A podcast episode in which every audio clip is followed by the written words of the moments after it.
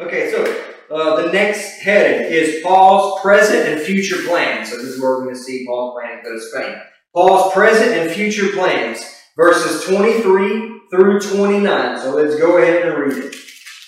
But now, having no more place in these parts, and having a great desire these many years to come unto you, whensoever I take my journey into Spain, I will come to you, for I trust to see you in my journey, and to be brought on my way thitherward, thitherward by you. If first I be somewhat filled with your company, but now I go unto Jerusalem to minister unto the saints, for it has pleased them in Macedonia and Achaia to make a certain contribution for the poor saints which are at Jerusalem. It has been it has pleased them very, verily, and their debtors they are. For if the Gentiles have been made partakers of their spiritual things, their duty is also to minister unto them in carnal things. When therefore I have performed this, and have sealed to them this fruit, I will come by you into Spain. And I am sure that when I come unto you, I shall come in the fullness of the blessing of the gospel of Christ. Okay. So, as we can see, Paul has plans. Paul had finished his mission where he was, and it was time to move on. Paul was done where he was, and he knew it because the Lord revealed it to him. Once again, it goes back to Paul was led and guided by the Holy Spirit in everything. Yeah. He didn't just make a decision on his own. If the Lord didn't say, he didn't do. But the Lord let him know, hey, it's coming to a close here. The Holy Spirit had given Paul this desire to go to Rome, and now was the Lord's time. Paul desires to go to Spain, and on his way, he will stop in Rome. The trip to Jerusalem is recorded in Acts chapter 20 through 21, uh, the, the trip that we see here. He was taking the contribution of the Gentile saints to the poor Jewish saints in Jerusalem. These Jewish saints had been persecuted by the Jewish Sanhedrin. Now, this is very important. Because what this is not saying is that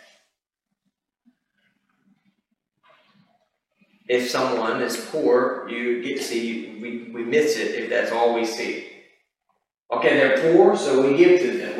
And that's one of the main thrusts of the church. And I say that it's just anybody that's poor. First of all, we talk about believers. Eh, all of this is believers. Yeah. And there was a reason. It wasn't just because they were in poverty. They weren't actually in poverty. They were persecuted because they were Jewish and they accepted Yeah. Christ. Yeah. So what happens was they were kicked out of Right. the synagogue. Okay. Now, we don't quite, we just think, okay, they got kicked out of the church. No, no, no. School was a part of the synagogue. Mm. Oh. So they would have been kicked out of Community, basically. the community. Kids ain't going to school, man. Mm-hmm. They ain't coming to school here because we don't believe in Christ. And Because you have, now your kids can't go to school, you can't come here, you can't buy, you can't sell, you can't work. See, it was all, it was everything. Yeah. So they gave because they were persecuted because of their faith. It wasn't just basically a church. They have a bunch of stuff that they can give to people in need. Now, Right. I'm not. Once again, I'm not saying that wrong. what I'm saying is that most of the time we'll use stuff like this and say, "See, that's uh-huh. they were pretty persecuted for their faith. Right. They weren't poor because they were living a sinful lifestyle. Yeah. They were in poverty. They were poor and they didn't have anything because they believed in Christ, and because of that, they lost everything. They're a big difference. Big difference. That's right. Paul states the Gentiles owe a debt of gratitude to the Jews. Now, if you're a Gentile, sometimes this doesn't rub you the right way. well, I don't owe them nothing. Shoot, they killed Jesus. the, the Messiah, salvation, the Word of God, all came to the world through the Jews. Yes. Yes. since the Gentiles are partakers of spiritual things. See, Christ came through the Jews. So you got salvation because of, hate to break it to you, but the Jews. Yeah, yeah. It came through them. God used the Jews as the vessel.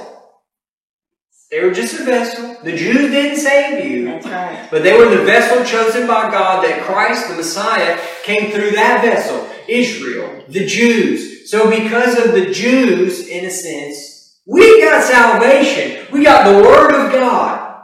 That's right. Yeah, that is right. So because of that, I- I'm a partaker of salvation, of spiritual things because of Israel. Now the least that I can do is allow them to be partakers of the earthly carnal things that I have. Same idea that a minister ministers to you spiritually. Then you give monetary things because after all, they're providing for you spiritual. So the least that you can do is provide the carnal things. Money, food, you see, Gotcha. that's the idea. Pastor Pastor Mike.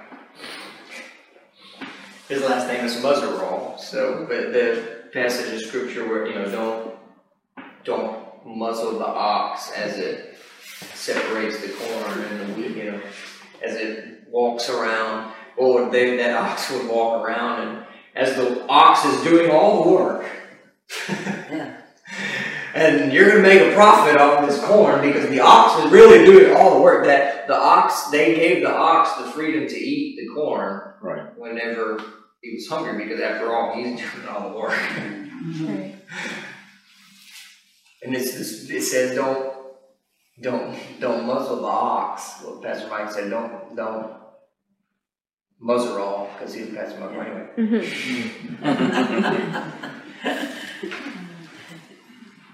See, if the minister is providing spiritual food for you, don't don't put a muzzle and not let him live his life. Yeah. Because if he's giving everything, he's, he's giving his whole life to preach the gospel, Mm. then by choice, there are certain things that he gives up. Right. Uh, there are certain jobs I, I won't take. If a job says that I have to work seven days a week and work on Sunday, it's not God's will for me. Right. because God's called me to teach and preach. Right. So if a job gets in the way of that, it's not God's will for my life. Well, because that, I might have to take a job that I would make less money. So the idea is don't, if the minister is setting aside his whole life to feed you spiritually, basically, that the Lord is using him to feed you spiritually, then the least that you can do is provide financially or what you know, whatever it may be, the, the earthly needs for that minister. The Jews provided for the Gentiles spiritually, basically. Because you're partakers of the spiritual blessings, the least you can do is allow the Jews to be partakers of their of the earthly carnal blessings that the Lord's given you. Mm-hmm. You kind of see it? Yeah. Sure. Paul will go to Jerusalem first, then Rome, then Spain, because he's going to go through Rome all the way to Spain.